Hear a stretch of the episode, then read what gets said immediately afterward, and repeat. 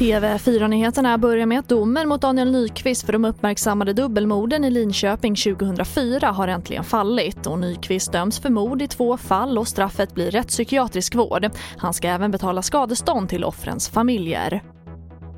Och tidigare idag kom även domen för den 64-åriga man i Kramfors kommun som gett sin fru aktiv dödshjälp. Han döms av hovrätten för dråp på sex månaders fängelse. Det var i mars förra året som han i enighet med sin hustru som var svårt sjuk gav henne dödliga injektioner av morfin.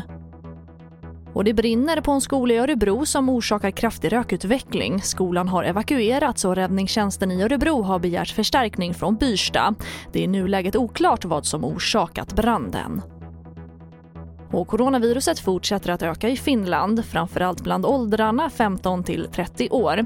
Under det senaste dygnet har 110 fall rapporterats och värst är läget på Helsingfors och Nylands sjukvårdsdistriktsområde. Och här hemma håller just nu Folkhälsomyndigheten presskonferens om coronaläget i Sverige och världen. Och den kan du följa på TV4 Play. Och det här var TV4-nyheterna med Charlotte Hemgren. Med Hedvigs hemförsäkring är du skyddad från golv till tak oavsett om det gäller större skador eller mindre olyckor. Digital försäkring med personlig service, smidig hjälp och alltid utan bindningstid. Skaffa Hedvig så hjälper vi dig att säga upp din gamla försäkring. Hedvig hemförsäkring, ett klick bort.